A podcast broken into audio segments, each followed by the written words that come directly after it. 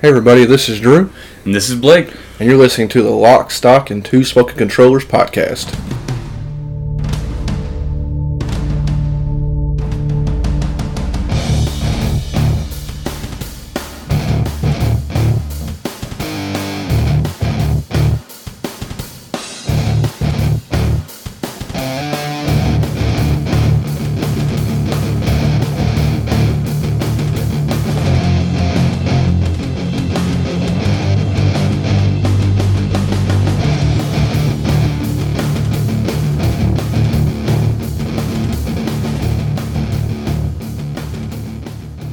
Today's episode, we're going to be gallivanting around a plague ridden London circa 1918 while collecting knickknacks to entertain our hospitalized sister. And finally, we're going to fight back against a plague of demons while rescuing a princess that is in this castle. All right, and as Blake said, the first game we're going to be talking about tonight is the game Vampire or Vampire, depends on how they spelled it. Yeah, uh, a vampire. Vampire, maybe. They s- P-Y-R. yeah, V A M P Y R, right? P-E-S. So they spelled it weird. How, who knows how you pronounce that? This game is developed by, here's another pronunciation, Dotnod or Don't Nod. Yeah. There's no punctuation. no punctuation. Dotted. If you played any games the past couple of years, you most likely recognize them from developing Life is Strange, and then now currently releasing Life is Strange 2. They didn't develop Life is Strange before the storm. They had let another studio, which I don't know off the top of my head, was developing Before the Storm while they were actually currently working on Vampyr. Before all of this stuff, back on the 360, people may remember, ironically, the game Remember Me, which was, I'm pretty sure it was the first game they developed As far as I know. more of a sci-fi. Oh, how do you explain Remember Me? You jump in and out people's memories and rearrange people's memories, and then cyberpunk Kinda. You're jumping into people's like memory implants and rewriting what they remember. yeah, and you build combo. You build your own combos. Like you build a combos inside your menus, and then when you press buttons, it does the combos in the combat. But that's an entirely different game for possibly an entirely entirely different day. Everything comes around to leading into them developing Vampyr, which is like I said, a game based in what, London, 1918. Yeah, post post World War One. Post World War One, and the city has is being ravaged not only by a what they call a Spanish flu, which is most everybody just getting sick and just flat out dying from it. You're starting to have the town being overrun by vampires. Yeah, I'm pretty sure that's that's like an actual historically accurate of the Spanish flu hitting London. I think that's a real thing. Well, the vampires aren't true. I mean, who knows? They could be. Could could use the Spanish flu to hide the actual. For all we know, vampires exist today. I don't know. Who knows? I want to start out real quick before we talk about the rest the game throughout. We normally try to be very positive about our games around here. I did complete this game more or less out of spite. I actually quite hate just about everything about this game. It does so many things wrong that it it's it's hard to recommend for anybody. But we did, me and Blake did kind of play two versions of this game. There is sort of two endings or two ways to play this game. There is a you play through a a version where you don't kill any humans whatsoever, and then there's a version where you go around killing everybody. Me and Blake, normally when we play video games that have a good or evil kind of kick to them, I sort of always lean towards the good side, and Blake will lean towards the bad, more or less because he can't help himself. I can't. I'm sorry.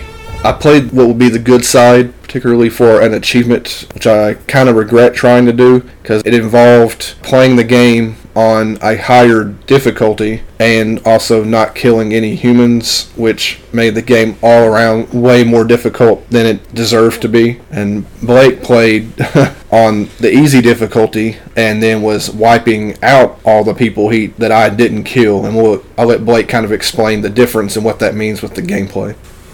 As you're playing through, of course, it's RPG like, so you're getting, you're doing quests and you're gaining experience. And as you talk to people, uh, you get to uncover like what they're like. Just, there's just the plot lines of the characters you ta- as you delve into conversations with them. and the more information you have about them, the more experience they're worth when you quote unquote embrace them, which is the with the term they use for when you kill them. And so once you kill them, you, you get large lumps of free experience, mm-hmm. which lets you just rocket up past the world around you and start doing buku's amounts of damage. So yeah, uh, so that means when as Blake went around eating people and gaining truckloads of experience. I was playing without killing and only getting the tiny bits of experience you get from completing quests, or I think it gave you a bit a lot of the time for completing a person's entire dialogue sequence. Like if you get all the way through their dialogue sequence, you get a little lump sum in the end, Oh, I think it was each hint specifically gave you a little bit. a little bit more experience. And you also, because we didn't explain this first, the character you're playing as is a doctor.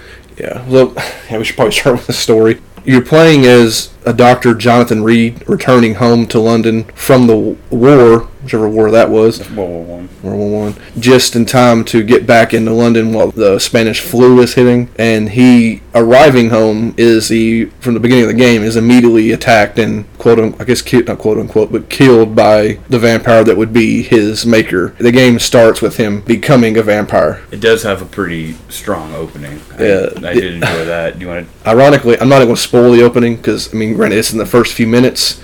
It's one of the But better parts, right? it, the opening, the character you're involved with in the opening, and a few other scenes later in the game with that character, I would say are probably some of the better scenes, and or possibly only noteworthy scenes in the game. So we get to where you're playing as a doctor who obviously wants to save people. So I feel like the the main mechanic of the game, which is eating or not eating your patients, or uh, well, no, actually not all patients. You meet a lot of people, just patients, but other civilians all around London. The main mechanic of that, I feel like, is almost immediately screwed up by who your character is. The character Jonathan does lean pretty heavily into saving people and taking being a doctor very seriously. So even as he's turned into a vampire, he has no intention of killing anybody.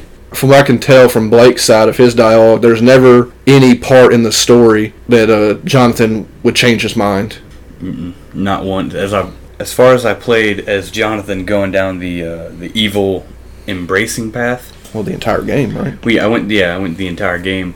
Not once did his constitution his uh, Per- yeah, I say his vampirism did not affect his personality in any kind of way. yeah not at all. There's a word I'm looking for. Hmm. His constitution. Might his constitution. Not con- his, It's uh, not Constitution. It's more of a his willpower. no. Oh my god, my brain is so stupid right now. It's his willpower. His ideology. There you his, go. his ideology, because he's a doctor. He wants to help people. He takes his uh, Hippocratic oath very seriously as Yeah. a doctor. You do actually work in a hospital a little bit and meet other doctors who are actually not quite up to Jonathan's standards. Yeah. That was one of my bigger problems with the game is Jonathan is with including everyone is definitely top 2, top 3 people in the game when it comes to being just a good individual. Yeah, most people you meet are terrible. And I, and I felt that was real cheap of the game. As almost everyone you meet kind of either starts out nice and then reveals to have some sort of horrible secret. Yeah, God, what do you call that? Not a story crutch. You literally, without fail, and this is one of my gripes with the game overall, is it gets really tiresome if you catch it early on. And sorry if you're going to play this game, we're going to plant a bug in your head, but every person you meet, if they're real nice to you when you first meet them, and you dig into their storyline, they've done or are currently doing something horrible. If you meet somebody who is really mean and rude to you when you first meet them, you find out that oh, they're not actually that bad of a person. They got something going on in their life. What do you call that? Is that a crutch or a cliche? It's both. It's tiresome more than anything. And I caught it. I caught onto it pretty early on because you meet this. You go to the city in sections. You meet batches of people, and you kind of quickly realize through the conversations. You're like, well, you say you do the first batch, and you're like, it's kind of weird. I'm kind of getting a vibe here of how people are, but maybe it's just me. And then you go to the second batch of people, and you see it happen again. And there's like four sections. Four major hubs. More four hubs. So then you get to the second hub, and it kind of does that again, and you're like, oh boy, here we go. This is what I got myself into. There are a few exceptions to the rule, and I think they did that on purpose. There's a few people who just are. Or They just Sort they just neutral? are like that. I'm not gonna give names, but that poet fella, he's just there. He's not doing any harm to nobody. He's just a homeless poet. He's not good. He's not bad. homeless poet. Which Hang- sector? Uh, Whitechapel. He hangs out in the graveyard behind the church. Yeah, he doesn't do anything at Him, all. Yeah. but there's usually like one Because there's him, One kind of neutral person. there's that other fella in the hospital who who broke his arm, and he's just like, I'm waiting on surgery, and they say it's going to take forever. and it's you got, worthless. and you have the two petty doctors fighting over who gets to do the surgery which way, and you're like, Yeah, the guy just sits there the entire just- game and does nothing. Well, did well. I killed them both, but so but if you kill one of them and then sleep, and depending on which one you do, one of them will succeed in his surgery and he'll go on free. The other one will botch his surgery and kill him. Oh, really? if the, Yeah. if you That's what. Yeah, it's how it. He said when he said sleep a second ago. That's kind of how the game progresses time. You are a vampire, so you kind of only work in the night. Uh, weirdly enough, through was it this? What do I, I found through reading that no in game mythology you find those writings. the vampires don't die from sun. It hurts. It hurts them a lot, but they don't die. There was a scientist who had caught a vampire and tied him to a tree, and it he left it out to the sun all day, and it didn't kill him. So he came outside and chopped his head off with an axe. And that was, that's weird for vampire mythology for the sun to not just flat out kill him. It hurt. It's excruciating pain. Like melted Yeah. him down. You don't deal with or you don't deal with any sunlight in this game. This game's this game's perpetually handled in the night, which is the point of the sleeping mechanic. You when you gather your experience, you only spend your experience when you sleep. When you sleep, it goes to the next night, and what that does is pushes time forward. So like when Blake would kill somebody or anything like that, the events of what happened, and there's other four major, four or five major choices you make throughout the game that the events don't push forward until you rest until the next night. Sometimes it's a forced sleep. Get forced. I- I some of those big major decisions. Well, it's funny. It's a forced sleep, but doesn't because it says a few nights later. But then Yeah. The progression of the world around you didn't actually move forward. None of your people who were sick. Was there any forced sleeping? I don't think I had any forced nights. well, it said it would always say a few nights later, but actually had no effect. Oh no, okay, I no got you. real effect. That's the forced sleeping I was talking Am I about. forgetting any of the game mechanics per se? Well, you, we're talking mostly about the uh, the dialogue and embracing. We haven't dove into the fighting. Yeah, You want to deal? I can, I guess. Cause so We'll bounce back and forth. yeah, the the drastic difference in me and Blake's game, the story and stuff is mostly the same. Stupidly enough, considering how we do things. When Blake kills people, they just ca- weren't there no more, and uh, only characters directly connected to him even noticed more often than not. Unless I killed them a bunch of people before I fell asleep, and then it didn't just it didn't matter. Yeah. So the other large part of this game, which is where me and Blake's experience was different, was the difficulty of the combat. And I was only playing on what the game called normal. I don't know what these developers think normal difficulty is, to be honest. When every confrontation I got into, whether me being a vampire fighting humans or other various creatures out the game, every encounter I got into was a life or death situation every time and not in a fun way. I feel like they tried to get some idea and some other stuff from any of the Souls series. The combat is very Souls esque. You have your, all your your attack. You can block. You can dodge. I wouldn't even. You can't block. Can't block. Mm-mm, you can only dodge. So it was more Bloodborne than it was Souls. Because There is is a block.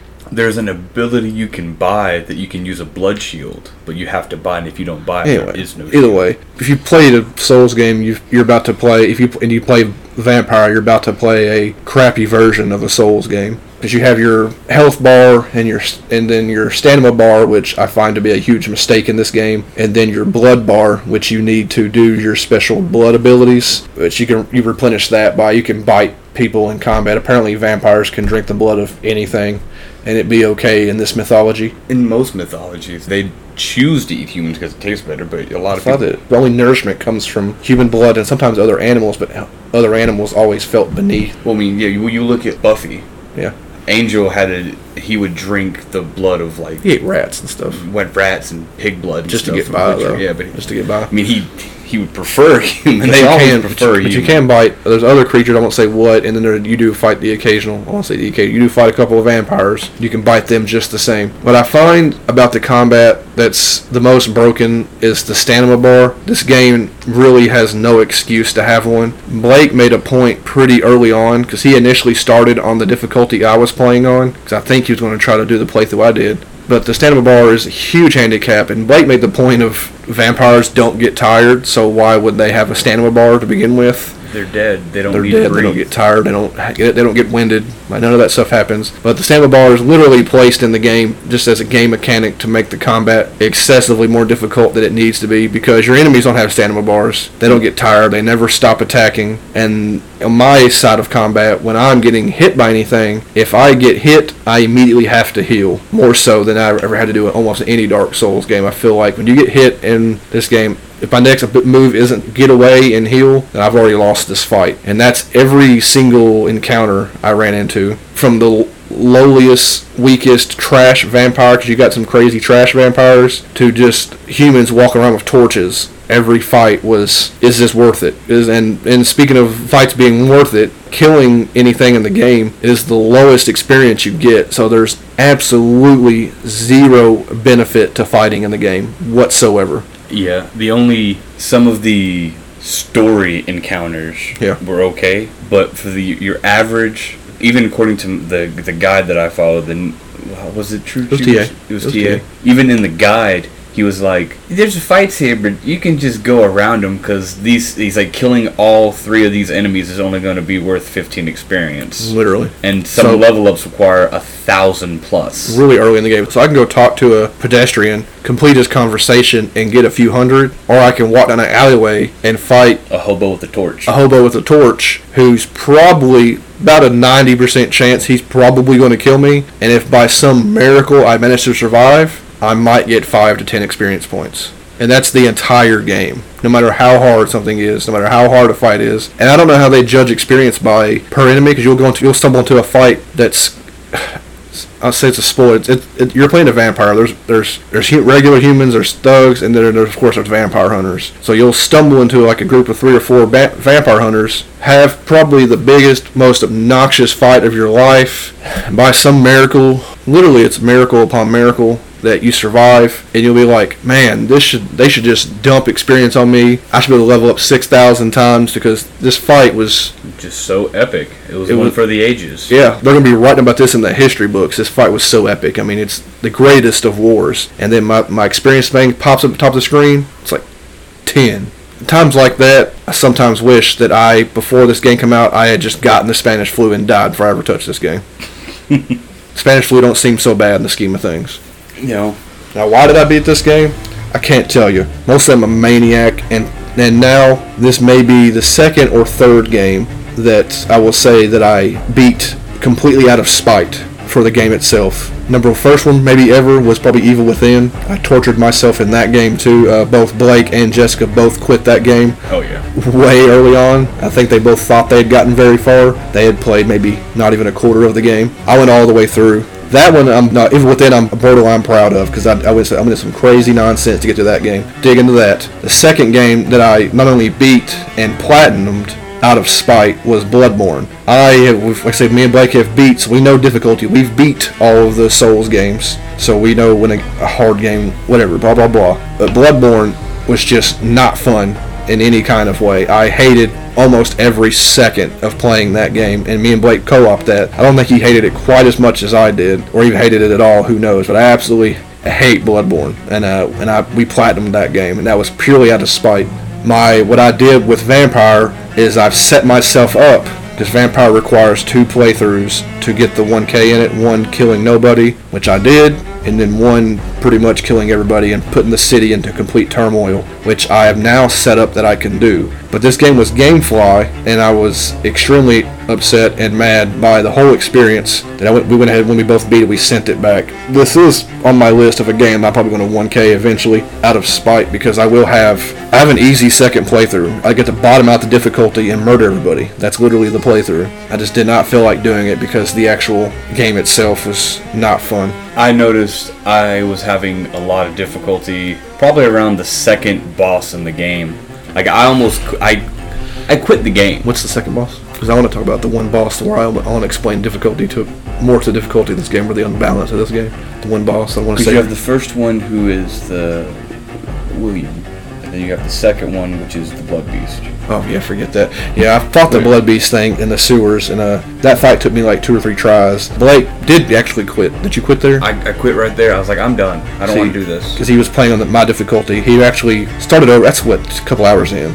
About two or three if you're wandering So around and yeah, so he so he the environment. yeah he restarted and uh, dropped it down to the, the lowest difficulty and caught back up with me pretty rapidly. But we did get to a another boss later on. That one boss that I knew I was ahead of Blake, and it was a boss I fought on my difficulty where I was literally going to quit. It was a, a fight a vampire who has all kinds of powers you don't have, who is younger than you yet extremely more powerful than you are. Okay. I fought that. Yeah, you know who it is. I fought that fight. The most unfair fight that I've ever probably fought in a video game. It, that fight in particular is harder than any. I think any boss afterwards. You fight a vampire hunter later, and then the last boss itself. I think this particular fight was the hardest and most unfair and imbalanced thing I've seen in the entire game. I maybe fought this boss for two hours, probably multiple attempts, where I was nearly about to, right on the cusp of quitting, and I. I don't know, maybe maybe 'cause I'm amazing or something. I managed to win. Sure. Following the next night, I was wa- about to watch Blake fight the same fight, the fight that I spent multiple hours attempting and multiple failures. Blake beat the fight in probably 15 to 30 seconds, and I can't explain my disappointment. He he hurt me. Um, yeah. I, I can't talk about it. He hurt me. So if that, I don't know if that says anything for the the major gap in difficulty between two difficulty settings, and there's a higher difficulty than what I played on. From my understanding, just based off watching Drew play on normal, and what I played on was the easy mode was just literally called story mode. Like I don't think you can actually die. You could die. I've seen you get close to dying. I mean, yeah, probably. But how it works is to just off my uh, own experimentation. I think that it doubles the amount of damage you do while having halving the amount of damage that you take. Yeah. So I had like bosses like hitting me with like the ultimate attack and just taking off slivers of health. Yeah. And I'd walk up and hit them with my weapon and take off like a quarter or Yeah. take off like a good Yeah. chunk. So it definitely on, on the flip side, uh, everybody I fought was hitting me with buses while I'm throwing twigs at them. Is Okay. the best way to explain it, and it um, I can't exaggerate it enough. I don't feel like the game is immensely unfair and unbalanced compared to what you are. Cause you're supposed you're superhuman too. You're a vampire yourself, and you have your own set of vampire abilities that should put you above and beyond. The story even tells you, which is the most obnoxious thing that games that of games do wrong so many times, is the story literally tells you that your character is special and more powerful than other people because of your vampire lineage, and it means absolutely nothing. You are a little baby running around getting beat the entire game. You're There was not in, there was not a single fight where I felt like I did good. No, I heard you in the other room. You weren't having a good time. Yeah. I know we're speaking real bad about this game. I'll flip to, to a few positives. A few positive, yeah. Play on story mode. If you don't care about achievements, the reason Drew had to play on normal is because Quote unquote had to. in order for him to obtain an achievement, which is the not killing anybody and not having anyone die through any actions of yours, he had to play on normal. It will not let you get that achievement on story. easy, on story mode. Yeah. I, upon switching to story mode, uh, when it came to combat, I had a blasty blast. Yeah, you're murdering everything. Just wallowing through enemies left and right. I'm like, oh, you're a big bad boss. Because I watched you do this. There's a um, a fight much much later. Um, what's his name? I don't want to. They don't say names too much. Yeah. Was it the vampire hunter? Yes, Yeah. that fella. I think you beat him on your first or second try. Second try, he got me with this gun. The one time. Now, literally, that boss, I was so freaking nervous about that boss. I was nervous about that boss because Blake warned me about. Because Blake clearly got ahead of me because his pace was much faster than mine. For fighting. I was scared of that boss. Believe me, I meant to say the word scared. I was scared to fight that boss, and Blake had warned me about what the last boss was going to do to me. Both turned out to be easier than that previously mentioned boss, but I did die one time on the vampire hunter, and the last boss I beat in one try. To be honest. But we'll, we'll stick with this, uh, the, this this particular vampire hunter. I walked in, gave me a big spiel, and my big old a big old uh, spiel. what monologue. And my guide even told me was like, be wary of this guy. There are traps around, and he has like a, a rapid fire crossbow that shoots like five bolts before he has to reload. Yeah. Speaking of the crossbow, Blake says rapid fire crossbow that shoots what three or five bolts. That- it- the guide said five, Five and he bolts. has to reload. So that crossbow gets to shoot five bolts. He rapid fires those bolts in your direction. Guess how many bolts it takes to hit me and kill me? One and a half. Let's say one. As I frantically now he only beat me one time, but uh, it only took one from nearly full health from one bolt as I dashed like a maniac around the room into other traps. We'll say around other traps or into other traps. Anyway, it took one pow pow pow pow pow pow. Like it only took one bolt to actually hit me, and I dropped, and that fight was over. So I knew I had to approach the fight differently my second time. For me, the fight started. He gave his monologue. He's like, "I'm gonna get you," and the first thing I do is you have an ultimate move that takes away has like massive cooldown and takes some of your your blood bar. I started the fight, hit my special, one hit kill. Yeah. The fight took 15 seconds, and easy mode is super fun. Yeah. It's not near as a If you take away anything, play easy mode for the sake of gameplay. For the sake of gameplay, I would say if you want the gameplay to be fun, now let's say a few more positive things because having fun in the gameplay does not save this game. There's a few any more positives. I have a few, just Yeah. a couple. The overall g- graphics, it looked very pretty. I'd say the environments looked good. The people were hit or, very hit or miss. The the important people looked good. The the minor characters not so much. Feel like I didn't like the way the cameras sit when you're talking to people because You it like you have control over it, right? Yeah, you could turn the camera, but people were never looking at you. They're always kind of like looking away from you, no matter, no matter where you turn the camera, because like it kind of tried to keep Jonathan in the camera mm-hmm. while you tried to face the person, and then it, it got real wonky in cutscenes too, where it like had it the camera was like not pointing at people who were talking, like they were clearly having a long conversation. The camera was be pointing at the wrong person, Yeah. and then it would switch to the other person. I was like, who's directing this? Yeah. Uh, anyway, the the environment is great. The Yeah. the Lon- 1918 London, everywhere you go, everything you see, it's dark and raining all the time per England, but London, yeah. but yeah, but it's the game does look good in that fashion. And it, I'm not trying to compare it because it is no way, shape, or form a Souls game, but they definitely drew influence because as you move through these hub areas Yeah. and the back streets, you do unlock some of these uh, quarantine barricades and shortcuts through Fences houses and stuff, yeah. So lots of shortcuts. And the, the game gets much easier to traverse. Like There is. We will note before you even waste your time googling there, because I did Google. There is no fast travel. They expect you to sprint back and forth across this map. Now the map's not as big as you might think it is at first glance, but It's- it is weak that you have these hideouts throughout the game where you go to level up. I find there to be little to no excuse for two reasons. Little to no excuse to fa- why you can't fast travel between safe houses. There's no reason why not. Mm-hmm. And two, you have this occasional vampire teleport thing you can do while you're traversing. Why that doesn't why that's not upgradable and faster and does anything beyond the occasional teleport, I do not know. well, not even that. In in a cutscene right after you beat the first boss. Yeah, he does it. No, that the other character just goes whoop and just flies away. Yeah. Like Yeah. literally flies away, and Yeah, you're like, no excuse. There's just there's literally I don't know if anybody ever contacted the developers or there's any official 'cause any open world every open world game I don't care what you think of an open world game they should have fast travel. I don't care how beautiful the game is and like oh you should just walk everywhere and just experience the world. Yeah forget that. Every open world game regardless of size needs fast travel even back early episodes think Mafia 3 had no fast travel little you, no you could hop in a car and auto drive. Couldn't no auto drive. Auto driving is really only in, in LA Noire.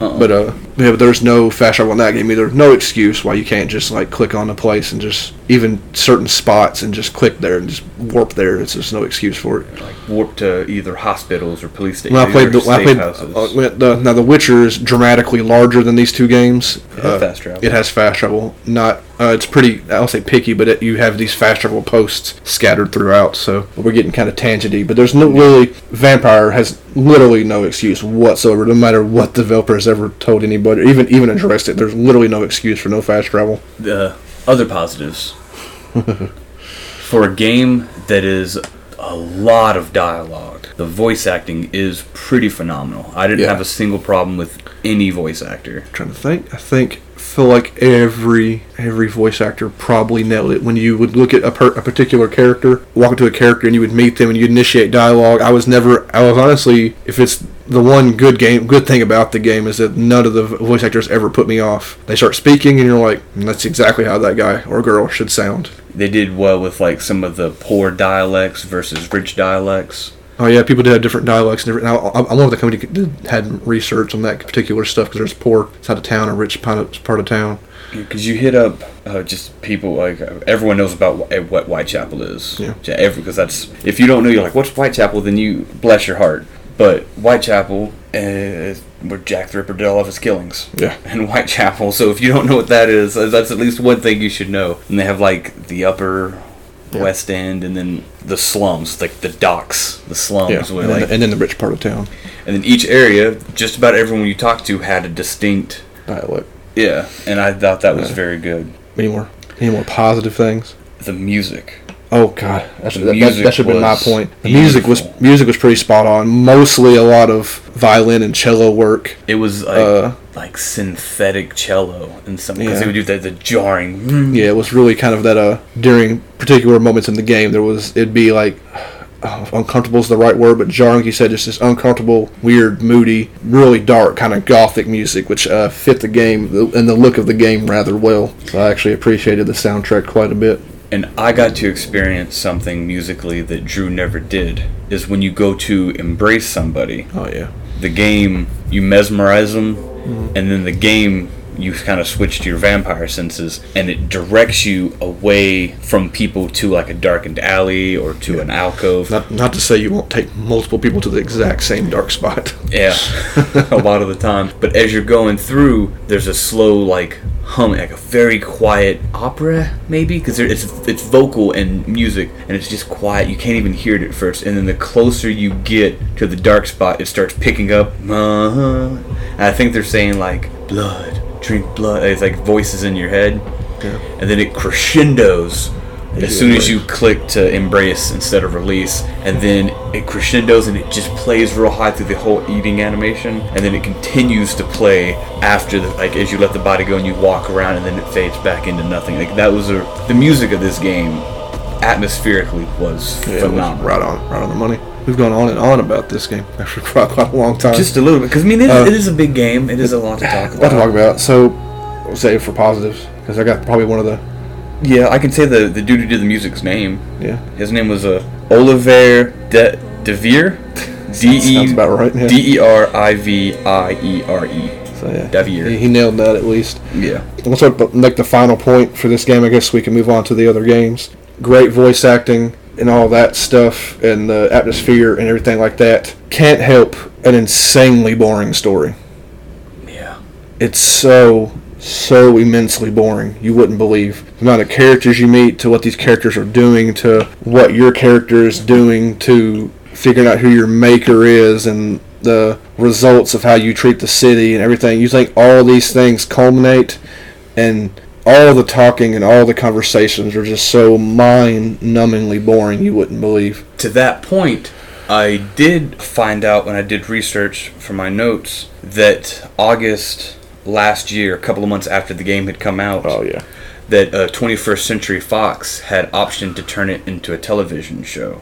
Who knows if that's even if that'll get anywhere or not? But I mean, like, and I, I said the whole time we were playing this game, I was like, this would make a much better TV show, I think, to give you a re. Because you can literally walk up to somebody, get every single one of their hint dialogue options, and get all the experience from them, and never speak to that person again, and Yeah. get it all done in less than 10 minutes. And let's say that you can do that to what 80 85% of the people you meet A good chunk, yes. and you never have to speak to them ever again but on the lines of what we say somebody's going to be nice and turn out to be evil or be evil and turn out to be nice you go through that so many times and so many characters have uninteresting stories you wouldn't you just can't imagine and the overall actual story of the game is just not handled well you spend a good chunk of the game trying to figure out what's the cause of the the flu, which leads to this the plague. He thinks the uh, I guess the plague of some crazier vampires, and you spend a large chunk of the game him running around the city trying to figure out what's going on,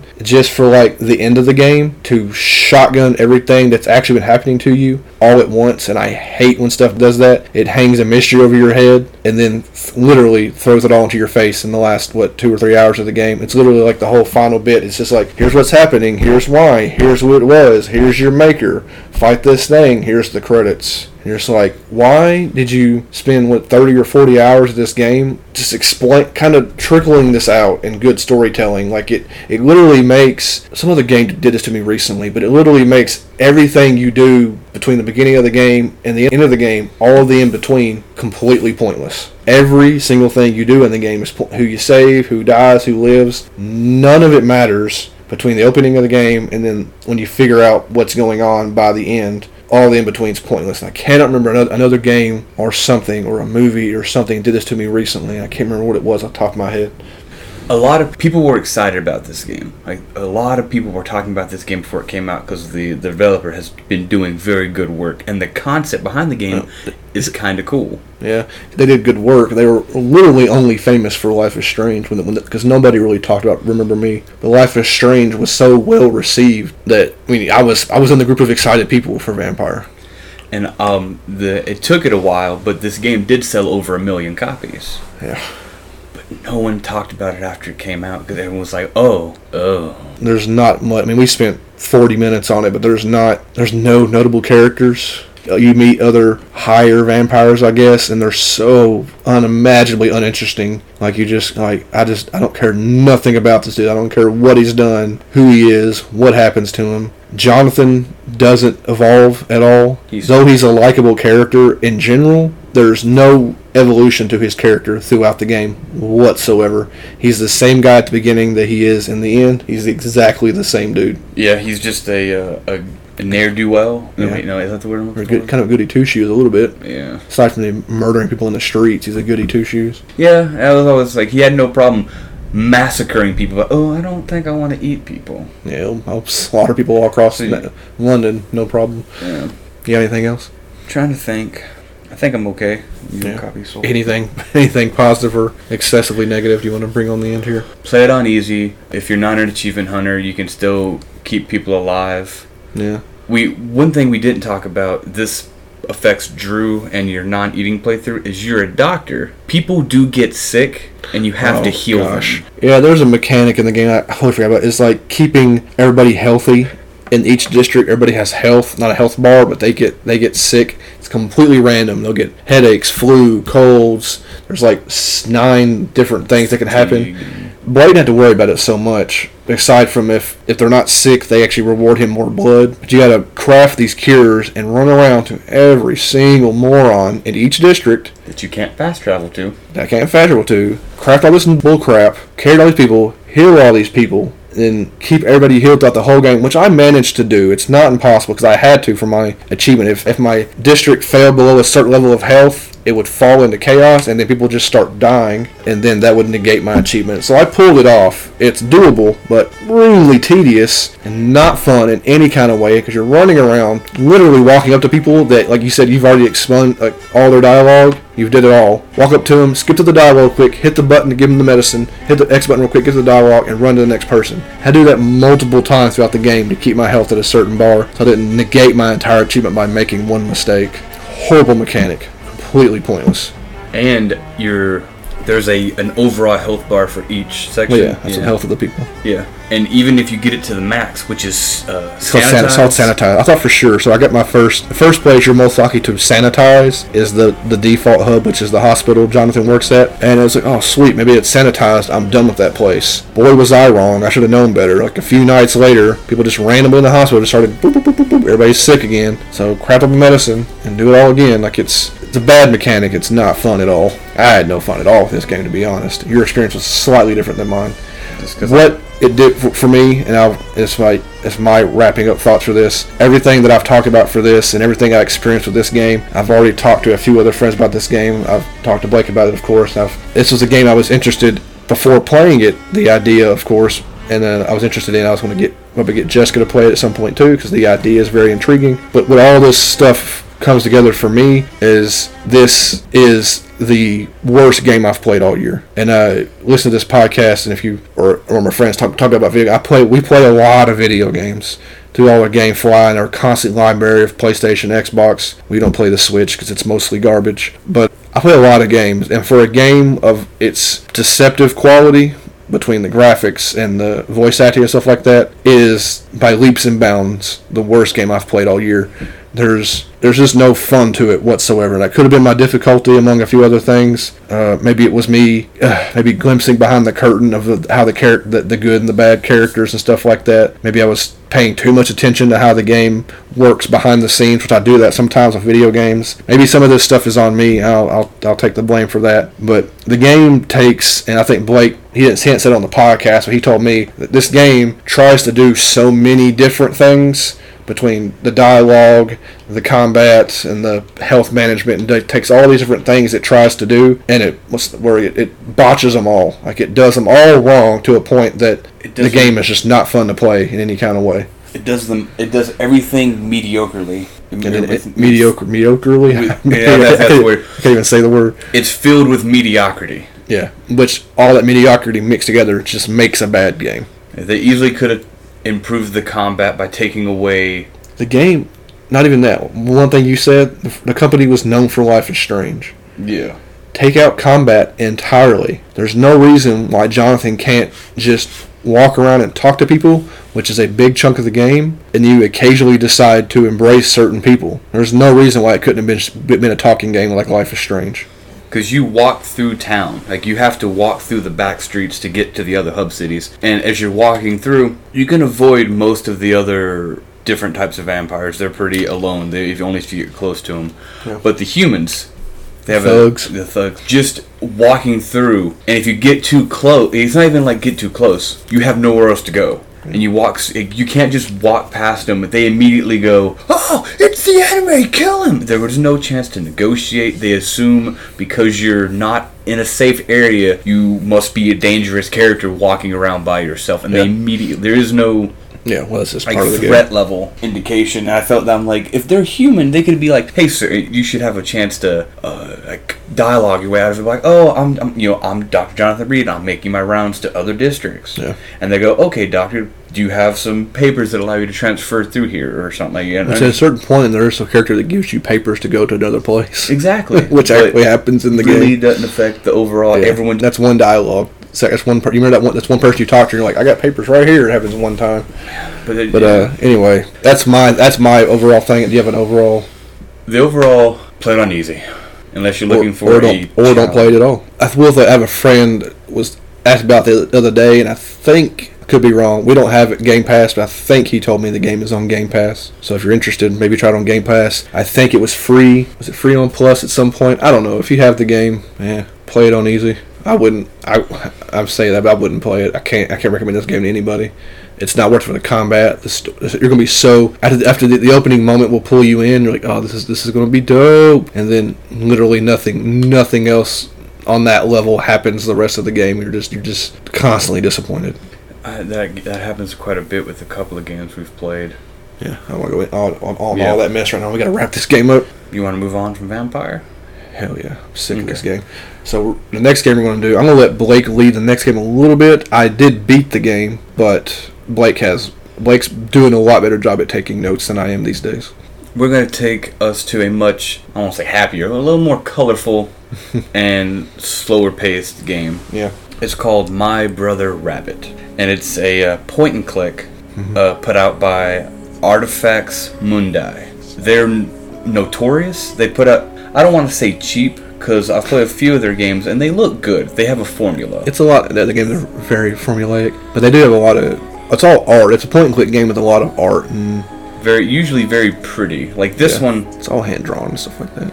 My Brother Rabbit, there's a in between segments of gameplay is where the story is, and that story is basically an older brother trying to entertain or at least take care of a sick sister, younger sister, while she's in the, a hospital. Yeah. And the rabbit that you're using in the story is her favorite pet rabbit. So it's just a cute family story. And as you're going, you're going through on definitely made up adventures because the the fantastical worlds that you end up. It, it made me think of Alice in Wonderland a little bit. Yeah, they're like I said, pretty fantastical worlds, yeah. like and, uh, I, I, people and yeah. I assume the the actual parts you play as is maybe him, like you said, maybe it's it's representative of him, maybe trying to entertain her while she's in the hospital and stuff like telling that, telling her story. a little fun adventure story.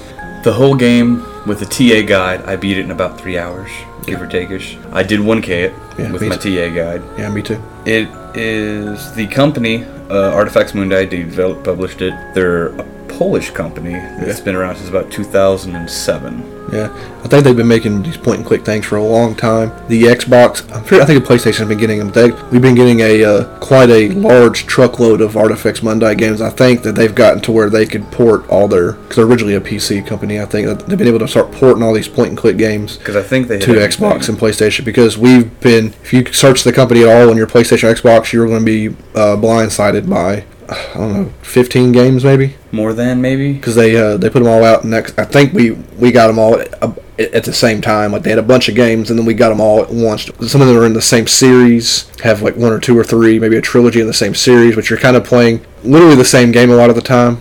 It's just got a different a different skin on it and a different story. But my brother Rabbit, I think, is one of the first ones to kind of step out of that a little bit. It's still a point and click. But it is a solo title, as far as I can tell. It Yeah, a, yeah. It had a, kind of had a whole kind of story. It went through one point, like from one beginning to the end. I'll talk about the the gameplay or what there is of gameplay. The gameplay itself is simple point and click, almost more. It's point and click, but it tends to be more like hidden. Find the hidden object. You find the hidden object in this picture, like you used to as a kid with the book. You're like, um, okay, I have to find a, a Five. ladle. Yeah, five screws. Yeah, it's like a ladle, a butterfly, and this, and they have them like it'll be the red butterfly, but its wings are actually flower petals Yeah. and so it's sitting on it and, and amongst a bunch. So it's it's cleverly hidden, and it's not Yeah. overly like filling you with rage because it's There's not no- meant to there's, be. There's no rage at all in this game.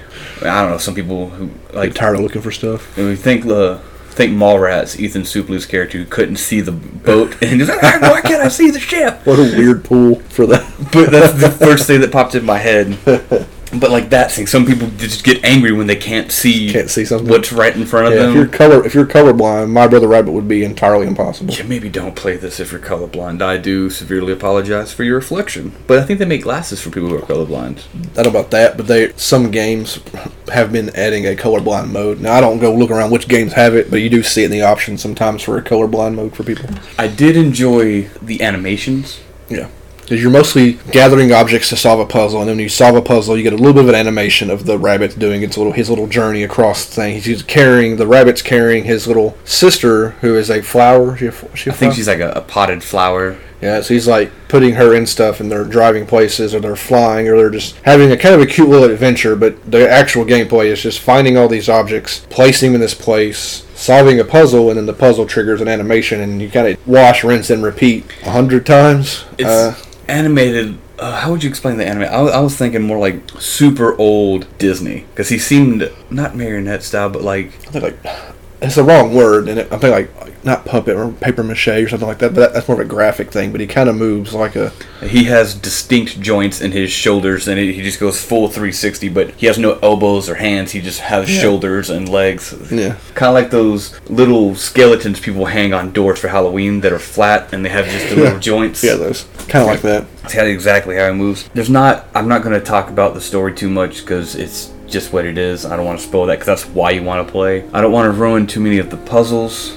Puzzles are puzzles. If you go, if you, these aren't mind benders, No. don't play this. If you want a, a puzzle puzzle game, you might want to play a Wizard's Tower probably. If you're tight for time or you want to actually play something with your kid or, or loved one, y'all can enjoy together. This I, is perfect. I didn't even think about that. A kid would probably love helping you sit beside you, helping you try to spot all the things on a screen. Mhm. Like, oh, there's the butterfly, and you know, it just you know, it'd be a cool bonding experience, and especially if you're you're like you're a nerd parent and you really want your kids to get into video games. This is the perfect way to Might work, yeah, and they wouldn't be. a Uh, small serving of crack. so yeah, I don't have a bunch to say about this game because there's really not a lot there. It's just a find the item game yeah, it's and going it's to fun. it's literally going to going to a screen. They did do one thing that I uh, thought was very good for a point and click game. Usually, in point and click games, you have a cursor on the screen. You got to move it around. You have to click on an arrow or something, or try to try to find the right freaking spot to click to go to the next screen. Uh, it could be kind of tiresome, especially if you're trying to get through a game kind of quickly. They bypass that entirely by putting your screen movement on the D-pad. A lot of other games like this would put stupid things there like I mean, it's still a there. compass or bring up your inventory on the D-pad or other nonsense you don't really need in these kind of games. And literally, they put the all of the screen movement on the D-pad. So you need to go up, you hit up. You know, and you know, you know how directions work. But they did that to definitely streamline moving around the map really rapidly, hmm. which is definitely different from. So we, who knows if we'll bring them up or not depending on whatever. I don't know what I'm trying to say. We have played other Artifex Mundi games. I've played one or one or two other ones. You've played. You've played. I played the pirate one. You played the pirate one, which is like enigmatic something, Brother Rabbit, and then you played the Grim Legends Forsaken Bride. You the, That's the pirate one. the You played. You played Forsaken Bride. I didn't play that one. I thought you played. Okay, so my bad. So I played two. Sorry, so I haven't played that many. I have a couple sitting on my ready to install list. We might bring a couple of these other ones up if they're worth mentioning. I will. one of the first ones I played, the one the I call it the pirate one. I don't, I don't know the name of it. It actually had really bad voice acting. I don't know if I hadn't played it yet, and all of the voice acting really bad, like comically bad, that you could surely tell they were recording inside of a booth or something. You get there's like an echo to the. oh yeah. so I'm sure maybe that's an early game where they were smaller when they had no money and stuff like that for higher quality recording. play it. It's good. It's Yeah. fast, quick. If you're tight for time. Again, the perfect. It's perfect for light play. Yeah, definitely. I mean, yeah, if you want to relax after playing something like Vampyr, if you've already like broke your controller in half and like ate it uh, from, from playing Vampyr, pick up your other controller and click on Brother Rabbit and chill out a little bit and find a couple of cute items in a cute little world. It's an entirely different thing. Is that it for that one? I mean, it's not, it's not really. It's, very short. Very It's- short. You know, we do talk about a lot of short games. I mean, if you listen to the podcast, you're used to that by now. A little bit of story, a little bit of clicking around. I mean, Yeah. either you'll play it like we played it. Uh, we play mostly somewhat for achievements, or you'll just ignore it entirely and play something else. I guess now we'll move on to our final game, which is the oldest game we've talked about so far. I think so. Oh, nope, nope. Final Fantasy VII was older. I mean, yeah, but the remake's coming out, and that's kind Uh, Yeah, of I'm saying. So yeah. anyway, the last thing we're going to talk about is Onimusha Warlords, the new, the, well, I say new, it's been about a year maybe, but the, the new port to modern consoles. It's been HDified a little bit. The game doesn't look immaculate. Uh, this game was originally on the PS2 and then eventually put out on the red, original Xbox later with additional content. Which ironically, I don't think we got the additional content on the port. We got a port of the PlayStation 2 version on the new consoles, which I thought was strange. But this is uh, a what do you call it? It's action adventure, hack and slash kind of. You play as the samurai Samanosuke, going to rescue Princess Yuki. Yuki from these demon dudes that have uh, kidnapped her. And talk about the gameplay. You can talk about the gameplay a little bit. It was developed and published by Capcom back in the day Yeah. when they weren't as corrupt. Well, they're doing much better now. They had a, a rough couple years ago. But yeah, they had they had the whole uh, DLC on disc BS they were doing for a long time that got them probably the worst PR they've ever had. The next next to maybe Resident Evil Six. Onimusha. My brain broke for a second. You get to play as Samanosuke Yeah. Akechi, an actual historical Japanese figure from Yeah. the Sengoku period. Yeah. I think he's based on a real person, so much to the effect that he is copyrighted in the uh, on the on the title screen. He's on he's on the you know bottom of the screen. It's like Yeah. it's like registered Capcom and blah blah blah. It's like Samanosuke. and his name is like he's he's a because he's a he's an actual historical figure, but that alone is the actor they modeled the character after, and he did the voice work too as a Yeah. famous Japanese actor. yeah. You, you probably forgot to look him up, didn't you? I did He reprises his role across the other. in all of them. I don't know if he appears in two, but definitely Onimusha three. He definitely he's one in three. I don't think. I think he, if he does appear, it's a real late game in Onimusha two. Because Yeah. you play as Jubei Yagyu. Did you write that down, or do you remember that? I remember that. His name's just sounds funny. Jubei. Wow, Jesus! You played that game 15 years ago. That name Jubei Yagyu is just a, like, Wow.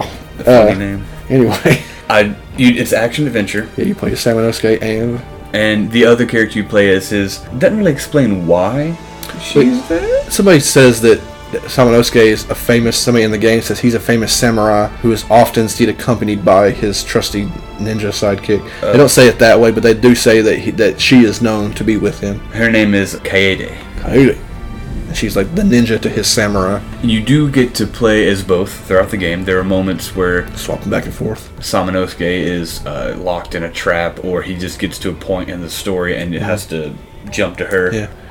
Well, I like the games don't do it very often with uh, swapping back and forth for characters. I don't want to say real real time is the right word. Well, I like when something is happening at the same time and you swap back and forth. Like he'll run through somewhere and do some stuff, and then she'll run through somewhere and do some stuff. They don't cross paths. Another side example would be Little Acre. Remember Little Acre when they're running events happening on top of each other a little bit, or kind of like you Yeah. run through somewhere and somebody else is right right behind you, and it's just like Aiden this. will go through, and then Lily comes in right behind him. Yeah, They're but like anyway, already but, but, done. the, but Onimusha does this where you'll run through certain parts and she can't get through certain things and he'll come through and open certain certain things. It seems like, and then she'll come through and be able to go, or he'll go through like she can pick locks, and someone else can't do that. So he'll go through all this nonsense, fighting all these demons and stuff, and she's just like, I'll go the other way.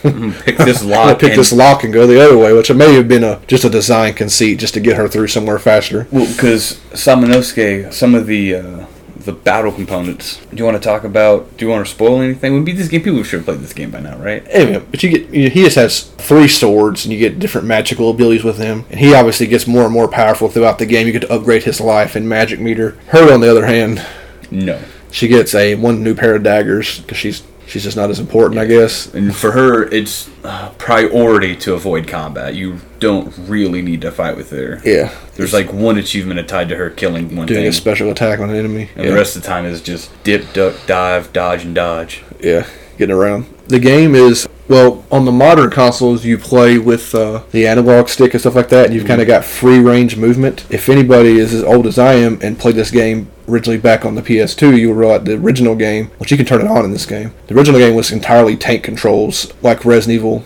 one and maybe two and think three. you, uh, All the early Resident Evils had tank controls. So originally, this game was done in tank controls, and it's kind of very, very. It's Capcom. It's very Resident Evil. You would run around this. You're in a, you're in a small place. You're running around gathering items, and doors are locked, and you know it's like kind of like how Resident Evil. You run around, and there's you solve puzzles, and you get through doors, and you find maps, and instead of zombies, you're fighting demons. Like it's Well, some of the demons are zombie looking. yeah, some of them kind of look like zombies. So it's very. If you've played a Resident Evil, this is Resident Evil with swords and zom- swords and demons. Like it's, Swords and sorcery. you can tell. You can literally playing it and running around in that game. You could tell it was made by the same company. Kind of like a, like y'all clearly made this like right after. I don't know what Resident Evil would have been around on PS2 days.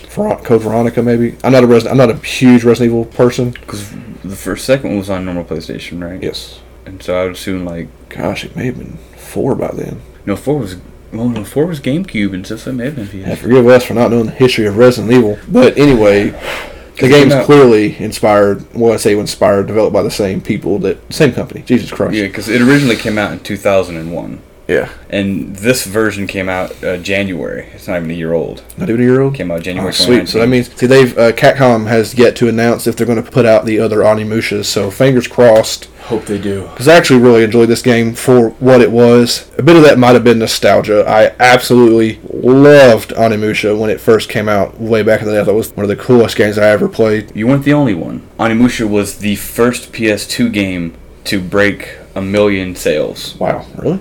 Hmm It was the very first PS2 game to break a million sales, and then it went on to sell over two. That's awesome. So it, I wonder how its sales are doing as a as a re-release. Mm. I'm hoping people, enough people have bought it. It's fifteen dollars. We bought it for fifteen bucks.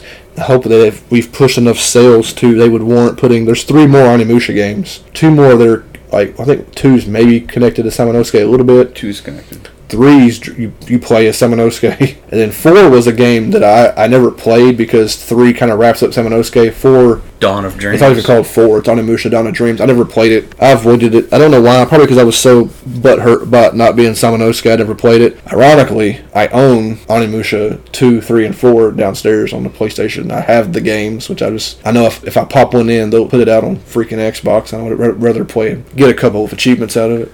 As a whole, the Onimusha franchise is successful. Yeah. Like it was then, because it managed to spawn a total, all within the same console except for one, is it, it spawned five games. Hold on. I got this. Onimusha 1, Onimusha 2, Onimusha 3, Dawn of Dreams, and Blade Warriors. And one more. Tactics? Mhm. It was a Game Boy Advance It game. still counts. Still counts. So six games in its lifetime. Yeah.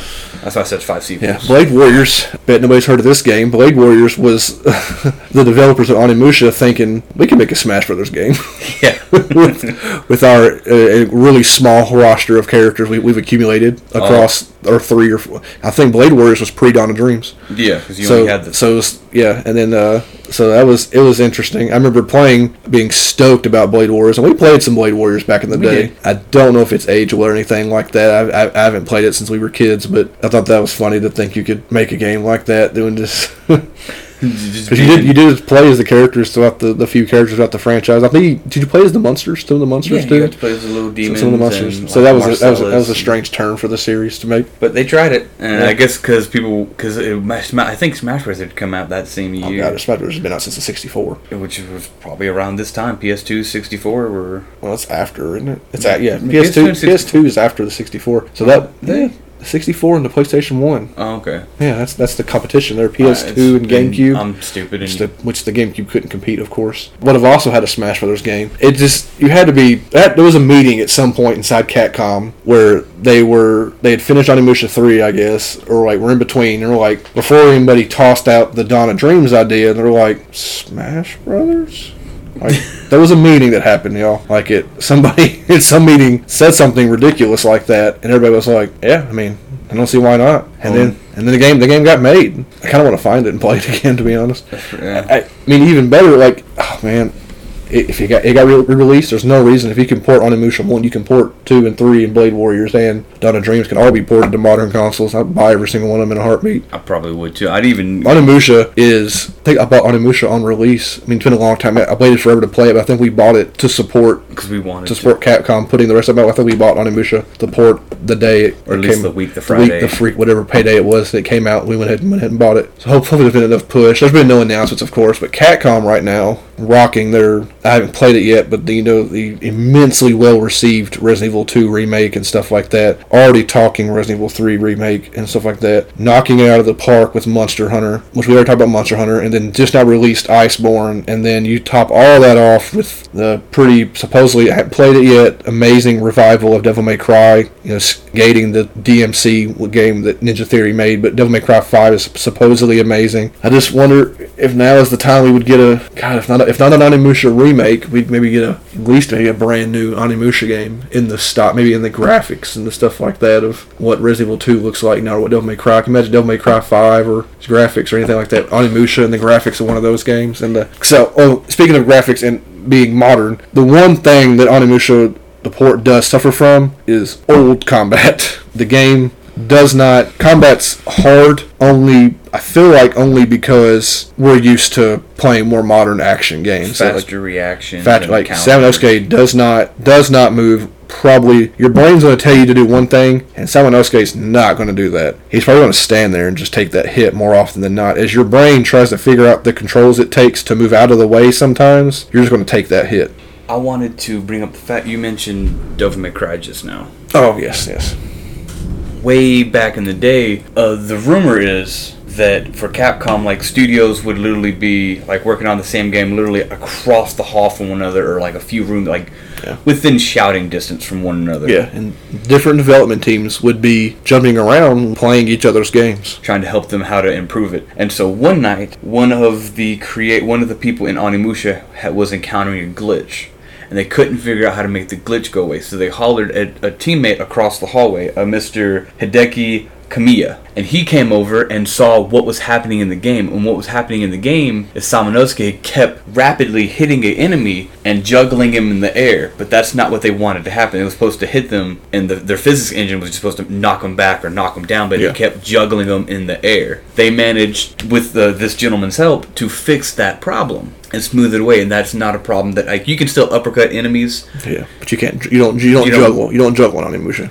But if you don't know the name Hideki Kamiya, this man would actually go on to create Devil May Cry. Yeah. It's you know hard rumor, of myth, and legends. People say that that glitch inspired him to create Devil May Cry. Or add in or add juggling into Devil May Cry. I'm of the mindset that he was in the building already working on Devil May Cry. Yeah. and then he was inspired by this to do juggling, and that probably created an entirely new genre of actions. Action combat. Because you have Onimusha, which itself is an action, but then you have Devil May Cry, which is Whole other level. bananas hack and slash action. It's a vastly different style, and I would assume I think Devil May Cry started because Devil. What came out first? Devil May Cry, God of War, because they have the crazy action combats, and I think Devil May Cry started it. When, I'm trying to think when Devil May Cry would have came out. Devil May Cry had to be PS2. And I'm thinking 2001, 2002, somewhere in there. On that same note, thinking about that, talking about remakes and stuff. What if the dude I can't remember his name about Hideki Kamiya. because he's still around. Because I'm pretty sure he's been doing the new Devil May Cry, maybe Devil May Cry Five. No, 05 is when God of War first came out. It debuted on PlayStation 2, 2005. When's Devil May Cry?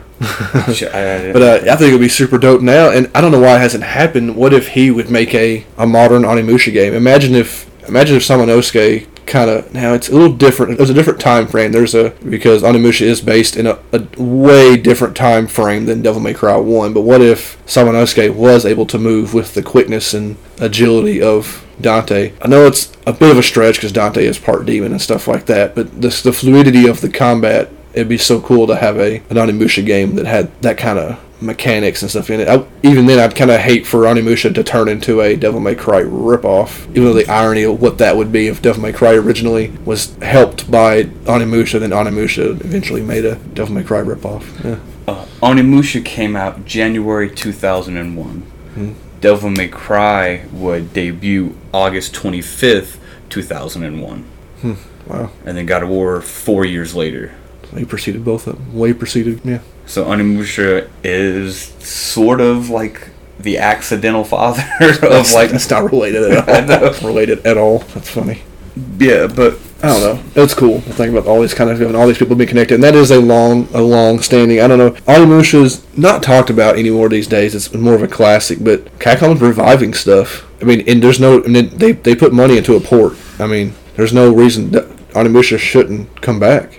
with the amount of time that uh, was we just talked about it, so that's why I'm bringing it up. The amount of time that Square Enix has complained and fought against doing its remakes of 8, 9, 7, 10, etc. Capcom over here going boom, boom, boom, just shooting them out, not complaining at all, and putting them and giving us like What people people wanted. exactly high and, and not even high quality. They're just like here is a somewhat I say graphically I'll say high quality. People say Resident Evil Two remake is amazing. albeit these games are much more Smaller. contained Yeah. than a 60 hour RPG Yeah. versus Speaking of contained, Onimusha is all of three I- hours. I beat game? it I beat the entire game in 4 hours and 22 minutes You're right. So I mine, mine was four four hours. hours because there is an achievement for beating the game in under 3 under three, which is doable. But I'm not going to do it. There's achievements and stuff tied to other other types of playthroughs of this game. I'm not going to go terribly into it. We neither one of us one K'd this game, and this is going to sound crazy because I you know I, I tortured myself through Vampyr and stuff like that. But I played through Onimusha on easy. Mm-hmm. Got majority majority like short of like six achievements in that game it had a really enjoyed it had a great time tons of nostalgia and then the remaining achievements what they will do is they are probably obtainable but they will probably make me regret turning the game on so i just took what i got from that game achievement wise and uninstalled the game and left happy yeah I enjoyed it thoroughly and I don't I don't think I'm going to try Yeah, I uninstalled it. There was one thing I tried. There's a bonus mode called Oni Spirits, which you get an achievement for beating Oni Spirits, and then Oni Spirits unlocks Extreme Mode, which Extreme Mode f- sounds fun. Extreme Mode, what it does is give you the ultimate sword and infinite magic from the get-go from the beginning of the game. It sounds really dope, but you got to beat Oni Spirits. The problem with Oni Spirits is Oni Spirits is extremely difficult. I don't really want to explain it, but I tried Oni Spirits one time. It's 12 rounds of this stupid thing you got to do. Blake said he got to round two. I got to round four with immense struggle, and that's when I, I did that round four really hard. I was like, I'm done here. This was the other night. I was literally waiting for uh, installing another GameFly game onto my console. While I was installing, I was like, I'll play. So I'm gonna try Oni Spirits and see if I can get it. Cause I wanted to play Extreme Mode. Cause I'm pretty sure you can tie Extreme Mode would probably stack on top of the three hour completion. You imagine running through the game and that sword literally, because you get you actually get that sword at the very end of the game normally, and you, you get to run that last little bit with a sword that like slices enemies into oblivion with one hit. It's really It's cool.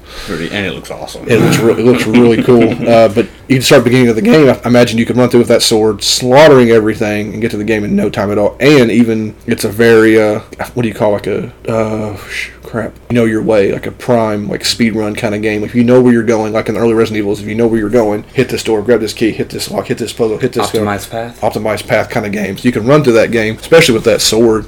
And get to that game, and I mean, we did four hours, and I did. And that's with no guide. Just there's- there's- very light guide I didn't have any guide at all. There was a TA didn't have a guide, and uh, there was a guide for certain like certain random achievements. I did screw up. I did screw up my collectibles. Blake got an achievement I didn't get because he got all the collectibles. I think.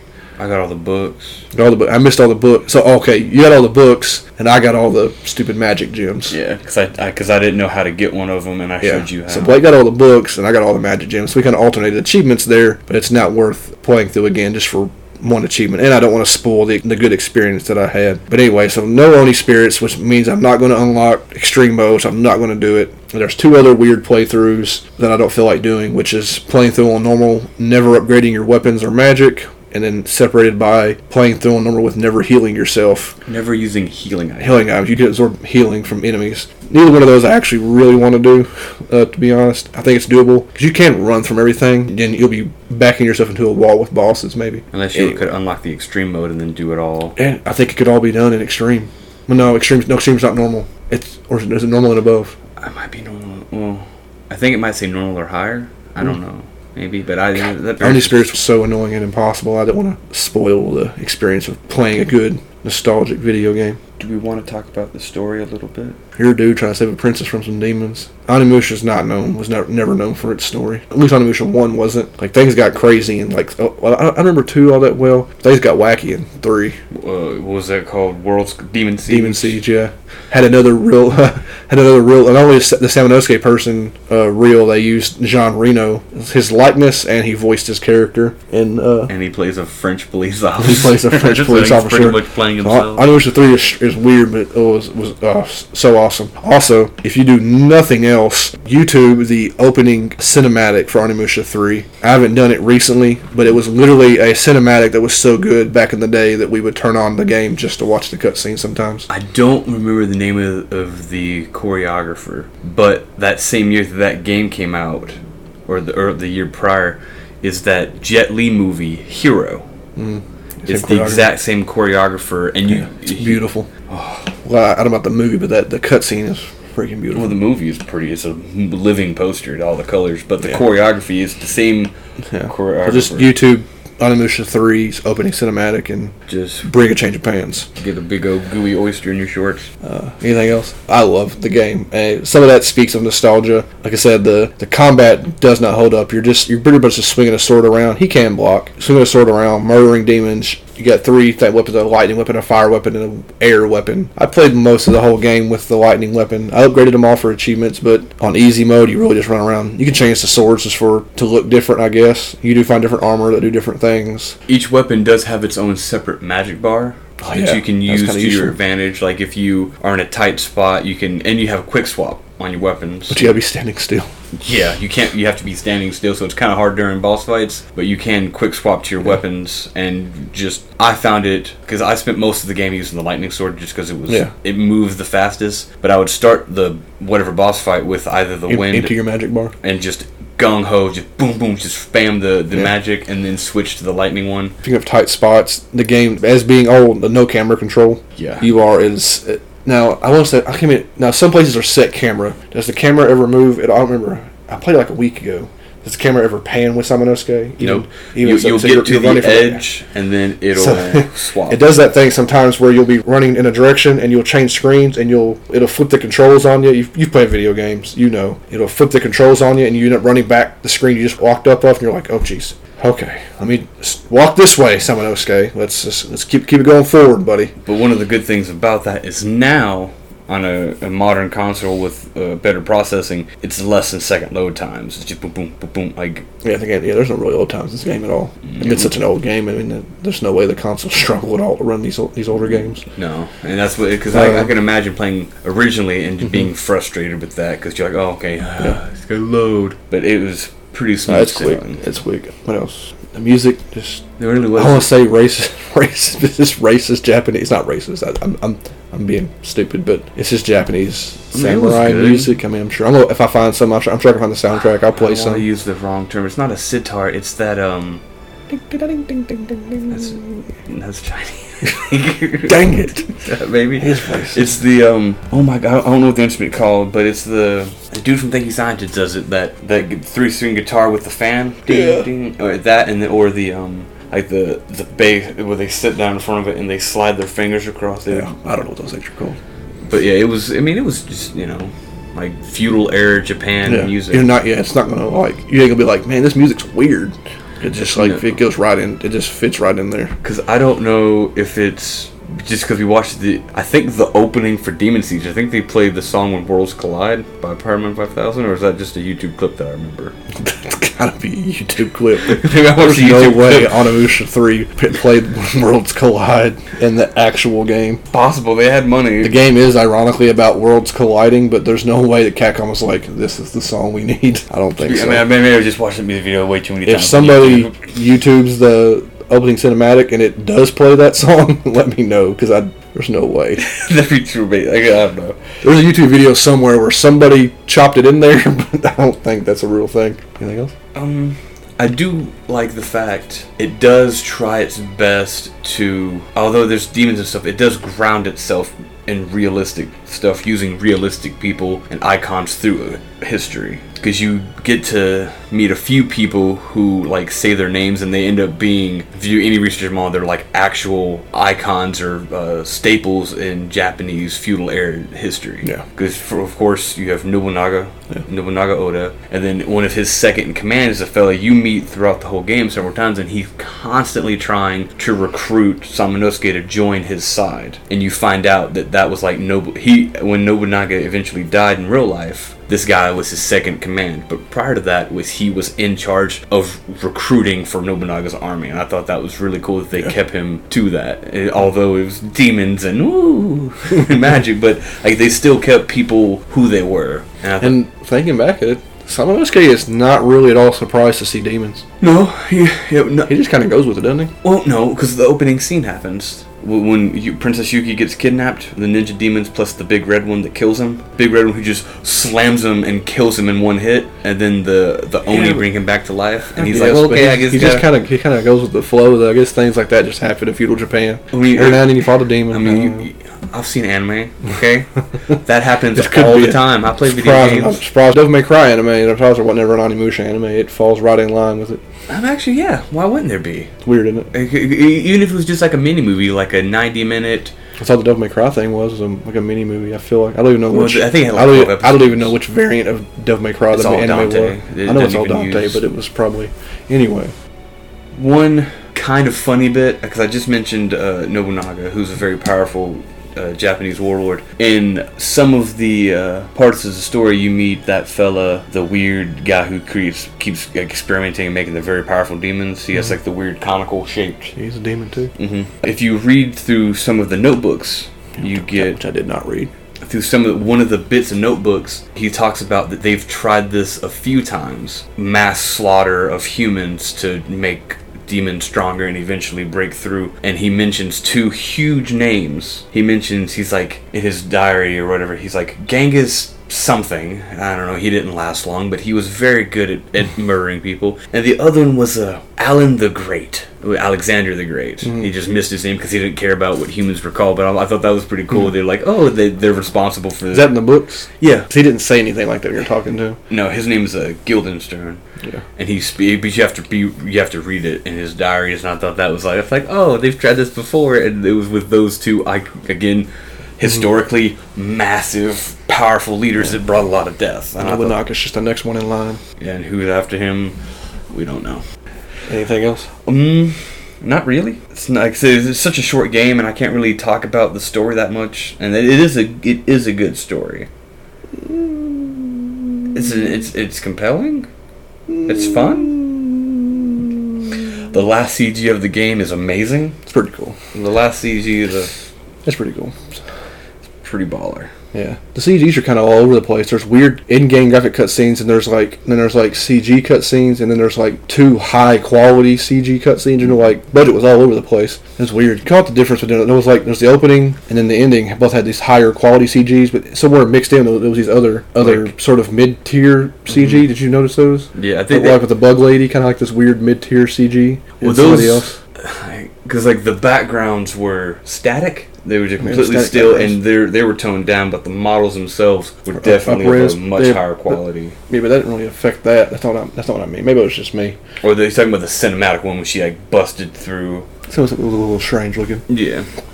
Looked cool though. Everything was cool. Uh, play Onimusha. Uh, Definitely play it. It's awesome. very Fifteen fun. bucks. Buy it. Tell Capcom we want the rest of the games on our consoles, I will please. play through Onimusha 2, 3. Play Dawn of Dreams for the first time. I'll play Blade Warriors, and if they even get the rights, I'll play it because I think Don uh, Onimusha uh, Tactics was Game Boy Advance. Yeah, you can emulate that though. Yeah, I'll, I mean, shoot, if they want to throw it on the, I'll play a grid-based tactical RPG on the Xbox. You played it originally. I didn't. I I don't know if I beat it. It's so long so ago. Yeah, we don't. No, Onimusha. Duh. All right. Well, the last thing we're going to do is Blake has a, a movie lined up to talk about. I missed doing a band in the, our special episode last week. It just didn't fit in with our Kind of topic. kind of yeah, well, not really the topic. Our the format for the episode last week was a little, little different. I, don't- I didn't want to like just throw my piece in on top of whole episode with Final Fantasy Seven. So we, I skip a week of a band. That's fine. I'll just pick a extra heavy band next week. I already know. I already think I know who I want to do. I ain't gonna spoil it here. But Blake has. We watched recently. He picked a pretty cool movie to talk about. I enjoyed it quite a bit. The director has only done two movies and a bunch of shorts. And a few music videos. Yeah. His videos. More recently, I can't, how do you pronounce his dang name? His name is David Yarvinsky. Yarvinsky. People call him Yarvo. You feel it. We've heard. We've actually heard on a couple of podcasts. Some People, just people tend, Yarvo. people tend to just call him Yarvo. Most recently, you will have seen his movie Brightburn, That he, which was he directed it, and Co- some Gunn family members wrote it. Yeah. So uh, Brightburn was really dope. We're not talking about Brightburn though. We're going to talk about his first movie, uh, The Hive. We already said it was directed, and he actually uh, he co-wrote it with a friend of his, and I think I'm not sure if he's done other stuff. I don't Hmm. see it, but it's him. David Yarvo is mostly directing and writing. One thing cool about how this movie actually came to fruition, um, it has two pretty notable producers who came in to help because I think it was struggling. This is before Kickstarter was a big thing, I think. He may have even tried to kickstart it but didn't get the amount of money he needed. Mm-hmm. Very huge DJ named Steve Aoki. Who mm-hmm. a lot of people know who that is. I know who he is. Never heard his music because that's just not my cup of tea. He he actually did the music for this, and he helped produce it. And then the other one is a uh, Nerdist Industries, who is owned by Chris Hardwick, who was a- back then. back then at the point, who was a huge lover of Horror. of horror, and Yeah. was also friends with James Gunn, who's how he met David Yarvinsky, because David was friends with James Gunn. It's a big, just melting pot of friends and just perfect things lining up. There's lots of guns involved.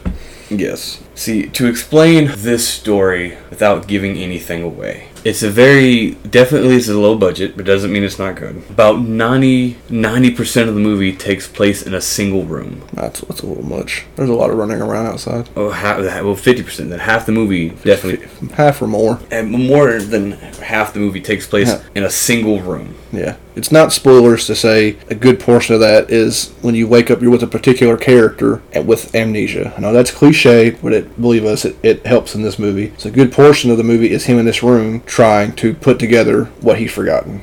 Yeah, well, what he's so we're gonna go to our character. We're just gonna call him. What's his name? I think his name was was Adam. Adam. is, that, is that his name? Or you just making a name up? Yeah, I, I, his name is Adam Goldstein, and he wakes up with no memory of anything. He wakes up in a room that is boarded up, and he sees just a single note that's written on a wall in chalk right in front of him that just says "Remember." That's all it says, and then you spend the whole movie trying to remember. And he he'll get flashes, and sometimes he's a counselor at a summer camp in a flashback. And then other times he happens to be working at a medical facility. And then another time he's on an airplane. It's very disconjointed because he's remembering in very small pieces as to what happened to cause him to wake up in this boarded up room. And then as he's going, he uncovers additional information, This was written all over the room. yeah, all over the room. But I think it's everything um, hidden under a black light for some reason? Like he turns a turns turns a black light on, and there's like writing all over the. Yeah. So I think maybe this may be a like a not a rolling effect, but a reoccurring effect of him every time he goes to sleep he kind of forgets.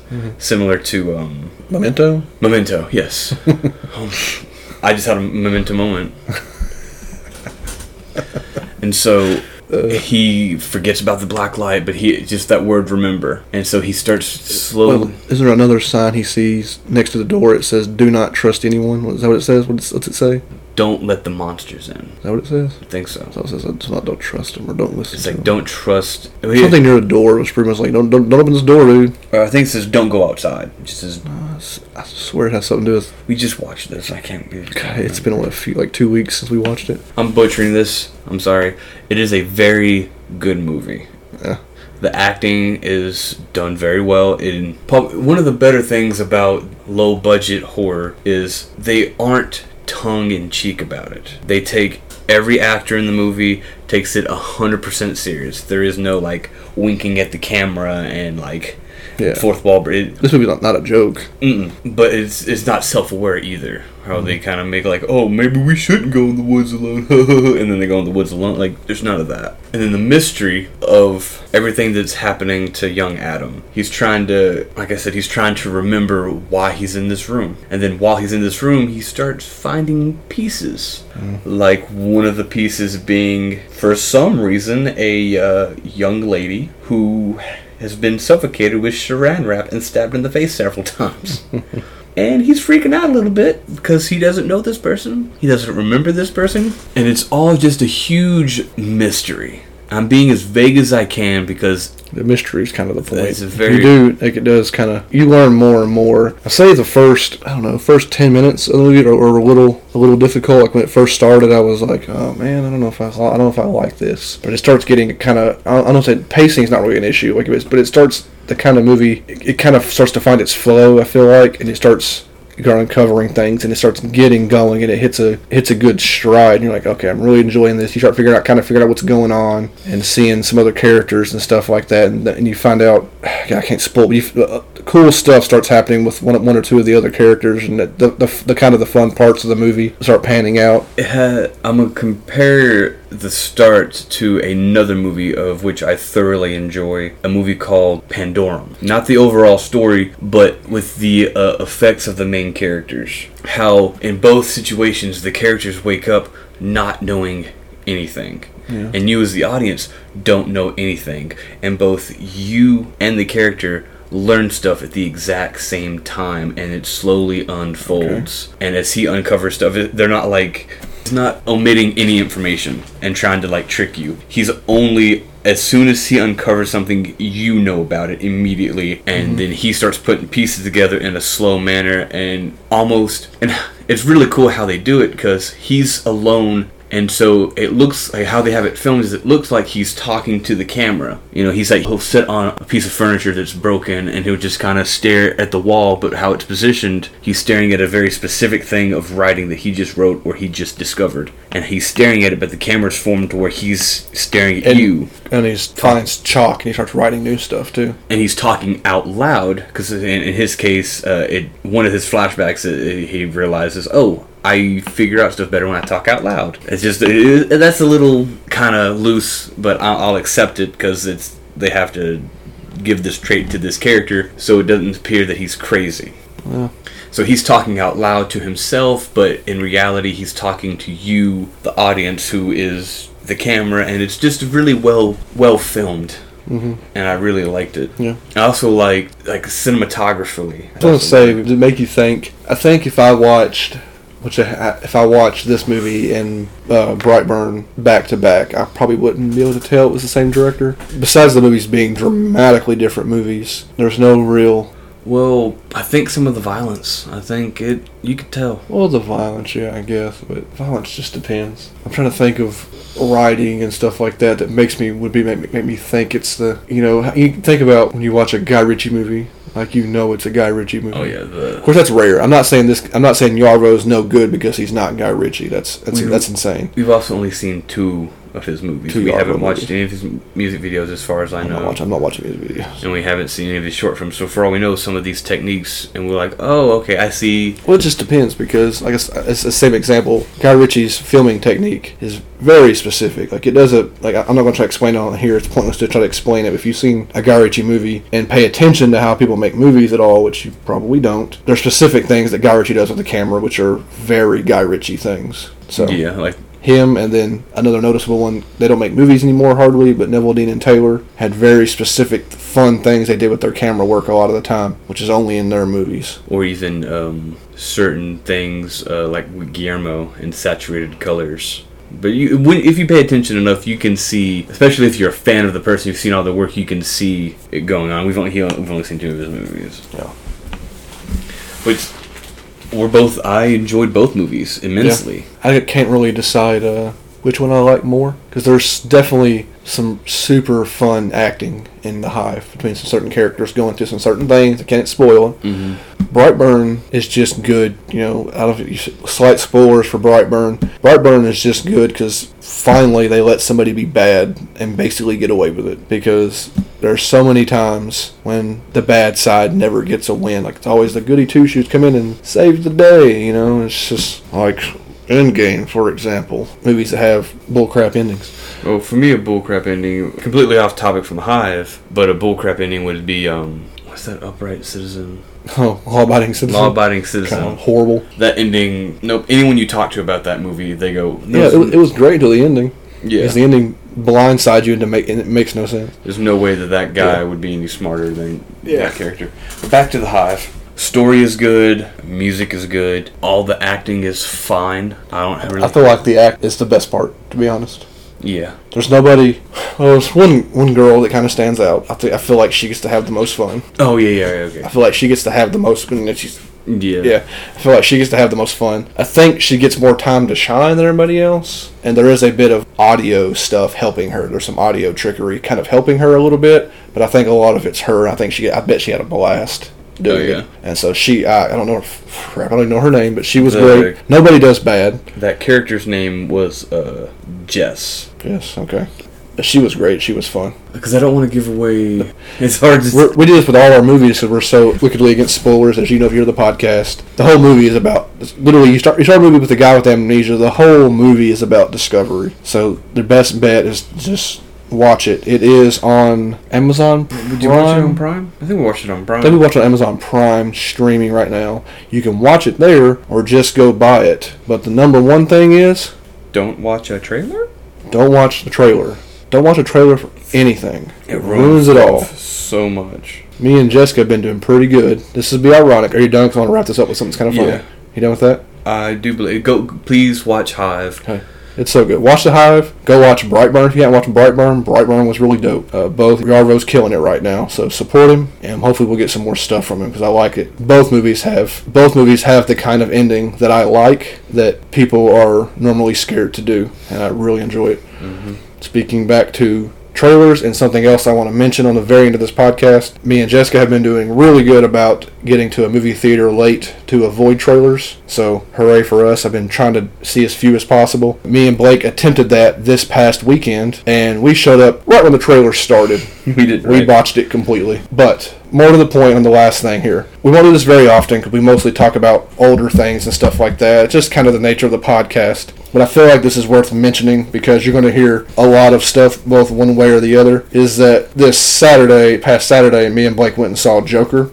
Mm. And I went in expecting to be underwhelmed to the max because DC so far has put out nothing but trash upon trash on piles of trash. All their movies seem to have moments here and there that are okay, but most of this crap the DC's been putting out has been absolute nonsense. Who knows who's to blame for all that crap? I think it's Geoff Johns. Jeff, Jeff, Jim, Jim, Jim. Who knows? But with that said, Joker is something different. I don't know what you've heard or what you've read. There's something really unique about this movie. Something where they seem like they've done everything right in a way and crafted a extremely unique experience. It's a Joker. He's a Joker like no other. The actor Joaquin Phoenix. Say it right Joaquin. does an amazing job. And I'm going to say something weird, but it's actually meant as a compliment. I told Blake about an hour or so after we watched the movie, I realized when I was watching Joker, at no point in my brain did I ever think, man, Joaquin is really knocking it out of the park in this movie. I was so engrossed in the movie and the character that Joaquin Phoenix never crossed my mind. It was always. I was never thinking about how good of an acting job this dude's doing. I was seeing a movie or just watching events play out that was this dude experiencing this crap in his life and becoming who he became. Yeah, I wouldn't even go as far as to call it a comic book movie. It's In not. honesty. It's so different. I would call it more of maybe like a, a character study or a character piece because it's focused on. What's him. all these bullcrap happening recently? What do you call them? What do you mean? With Bohemian and Oh, biopics. yeah. Think of this as like as much that biopics are garbage. People make it just to just to cash in quick and throw an Emmy in their closet or a Golden Globe in their closet. Joker is basically a biopic as if Joker was a real person. Yeah, they do. You get like a lot of background. like honest, honestly, that's a weird way. I, I thought about that. That's literally hit me in the brain right now as, as we're talking about it. Like, Like if you were a real character, this would be. like if this dude was real, like if we're like if this dude's in prison right now, and you're like, here's the movie that showed you what happened, and this is like, and some dude's playing. Like I don't know. Like it's it's a very odd. Yeah, and my uh, the only thing uh, I fear is Joker has a very distinct message. Yeah. So the weird thing about this movie is I don't know how to word this. People are liking this movie a lot, and some people are hate. Most people that are hating this movie are hating it before they even see it. That's just a typical thing. It's how human beings are because human beings are terrible. Mm-hmm. and they prejudge things. Joker's overall message in the movie, I feel like he's not exactly wrong. The way he goes about handling what he thinks leads him down a bad path, but his general idea of how the world is and how things work and how people treat people, he's not wrong. Not no, not one bit. And maybe a bit of that is why people some some people who have seen it were somewhat scared of this movie, but I feel like when I watch a movie like movie like this, sometimes these movies like this are rare. That people will be the people who are liking this movie are going to be liking it for all the wrong reasons. In some cases, I think. They'll be enjoying like you'll hear things like, "Oh, his laugh was so good. The way he danced around was so funny. The lines of dialogue he said were so funny. He was so weird. He was so strange and creepy." It's just like all that stuff is in there, but it's not it's not what the movie's about in any kind of way. I also hate the uh, the fear mongering that the media is doing about like every I don't care single about all that news story nonsense. is Yeah, it's all like like we're afraid people might riot, murder people, Yeah. shoot people. Oh, grow up. It's like obviously you're dumb. Yeah, but I don't know that that's all in the real world stuff. Uh, I know the tone of this podcast shifted weird here at the end, but that movie, it's it's something special. I don't say that about a lot of movies. I enjoy a lot of movies and stuff like that, and I also uh, hate most movies. To be honest, I'm I'm, a, I'm extremely critical, uh, even far more critical than Blake is about things. A lot of the time, I hate things that he was like, "Man, it was all right." And I'll be like, "No, mother." Ooh, that thing was garbage, and you're stupid for going meh. So I'm super critical and stuff like that. But there's two movies this year that I've absolutely loved, and I've been telling, already been telling friends about two movies this year that I've loved for dramatically different reasons. Number one was John Wick Three. It's one of the most fun and most joyous experiences I've ever had watching a movie. Like John Wick Three was absolutely incredible. When you think the first movie, you're like, how could it get better? John Wick 2 is even better. Uh, John Wick 2, you're like, they've topped themselves out. They can't do it again. And John Wick 3 blows the first two movies out of the water. It just does. It's this modern take on action and stuff like that that nobody does anymore. Mm-hmm. Like, nobody makes movies like John Wick anymore, like John Wick 2 and 3 and stuff like that. Who knows how what John Wick 4 is going to be? I don't know. I have no expectations. But John Wick 3 was been my top movie all year, way over stuff like Endgame. I'm not going into Endgame right now. Endgame Don't go into it. turned out to be incredibly boring. To be honest, it was Move past it. keep it short. Endgame pissed me off because in, what Endgame boils down to, people, is in the very end we just punch Thanos real hard and we win. Yippee! We could have done that in the first movie. Uh, yeah. I know Blake was gonna move on from Endgame, so Endgame was whatever. But I love John Wick. I can't remember everything. Nothing else has touched me quite like John Wick has throughout the year. Anything else I've ever you can think of that I've seen that was completely amazing. Me and Jessica watch a lot of horror movies. Um, Crawl did you pretty good, but it wasn't like Crawl. Crow, me and Crow is not. all inspiring. Yeah, I also like that. But uh, following that, I pretty much figured after John Wick three, I was done this year. Like I was like, I've seen it. I've seen the best movie this year. I'm done with movies this year. And Blake, more or less, he didn't to drag me. I was like, like, I don't want to see Joker this weekend. And Blake's like, I kind of want to see it. And I'm like, I'm the one who asked you. yeah. Well, I mentioned we had other tickets for it, but we didn't go to it. But uh, but I relu- reluctantly, reluctantly Yeah. went to Joker expecting nothing, and turns out Joker ends up being my tie for favorite movie I've seen this year. I can't pick one over, over the other. They're two com- they're not related in any kind of way, of course. But you're allowed to have two of a favorite thing. Well, the, if they were uh, whatever like award, you buy favorite action movie of the year, Favorite. favorite, drama. Yeah, We're- it is more of a drama than anything. Yeah, I'm going to watch Joker again. we'll see if I have a different thought. I'm going to take uh, I'm going to take Jessica to see it here shortly and see what she thinks. I try not to spoil anything for her either. I want her to go in as blind as possible and see, see what she thinks. She's even less attached to DC than me. Obviously, I don't give craps about DC. She only watches the occasional comic movie because I drag her into it. But Joker isn't a comic book movie. It's something else. Like I said, something special. It has the acting, the atmosphere, and for the first time in my life, as far as I can remember, a soundtrack that actually reached out, oh. reached out and grabbed me. I know everybody talks about classic horror soundtracks like the, Fr- not Freddy, Jason, and then Halloween, little nonsense music like that. But there's something about the overall soundtrack of Joker that kind of just scratches at the back of your mind, I guess, while you're watching the movie. There's certain musical cues that happen along with the character while you're watching the movie that you may or may not notice, but it helps to. I heard it a lot throughout, and it was really just draw me in, and I was completely engrossed for the entire movie. And I just, well, most of it I couldn't honestly believe the quality of the movie I was seeing being presented before me.